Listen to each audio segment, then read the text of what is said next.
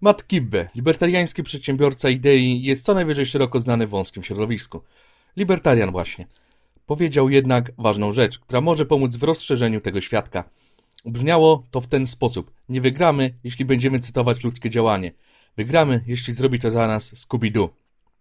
Jestem fanem Scoobiego Doo, dlatego te słowa zapadły mi w pamięć. Tym bardziej zastanawia mnie, dlaczego dzisiaj Kudłaty prędzej powie, że jest gejem, a Velma, że jest lesbijką, niż ktoś z nich zacytuje Misesa albo ogłosi się libertarianinem.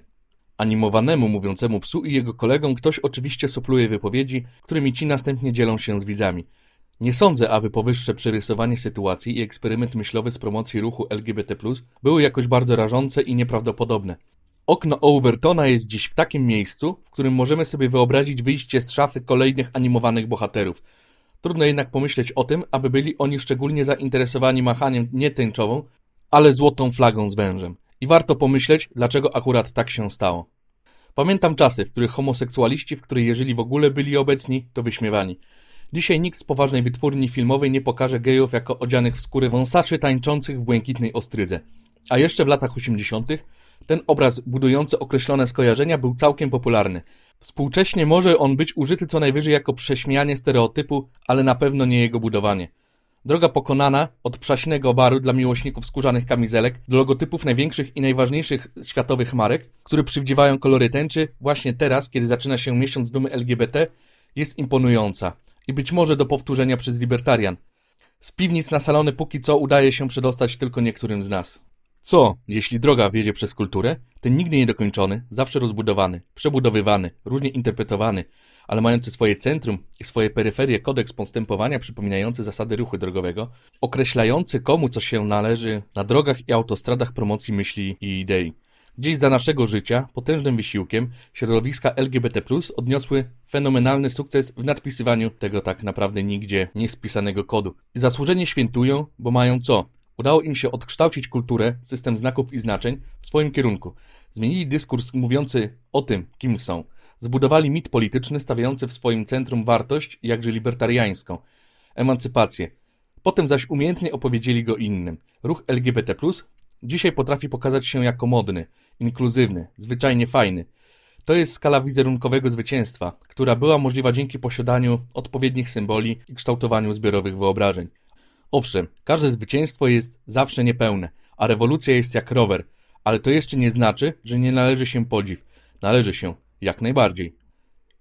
Jeżeli libertarianie chcieliby odnieść podobne zwycięstwo, skutecznie przejść przez instytucje, trafić do wyobraźni jako ci, których się celebruje, a nie wyśmiewa, powinni powtórzyć kroki, jakie inni podjęli przed nami. Nie jestem ekspertem w dziedzinie historii ruchów LGBT, ale być może powinienem nim być, jeśli mam innym podpowiadać, co powinni robić i jak działać. Póki co widzimy na przykład case study, który należy zbadać i poznać jego mechanizmy.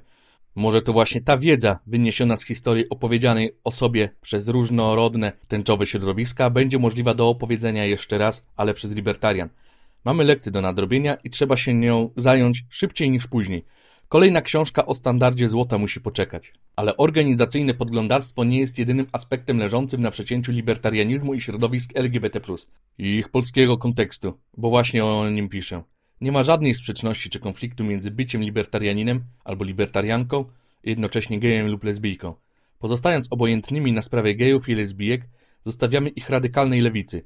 Nie jest przecież tak, że orientacja seksualna określa poglądy polityczne i pomysły na to, jak ułożyć relacje państwa i obywateli. O tych ludzi warto powalczyć i pokazać im, że ich libertariańskie poglądy wcale nie muszą być stłamszone przez to, że w Polsce w sposób systemowy tylko skrajna lewica upomina się o godną obecność osób LGBT w przestrzeni publicznej.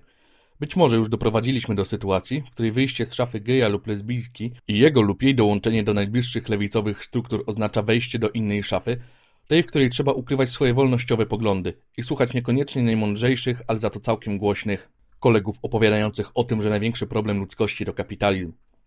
Niestety z racji ubóstwa polskiej, libertariańskiej oferty, kojarzenia nas z prawicą, z którą przynajmniej ja się nie utożsamiam i z którą nie mam nic wspólnego, redukowania liberalizmu i libertarianizmu do wolnego rynku, jesteśmy tam, gdzie jesteśmy.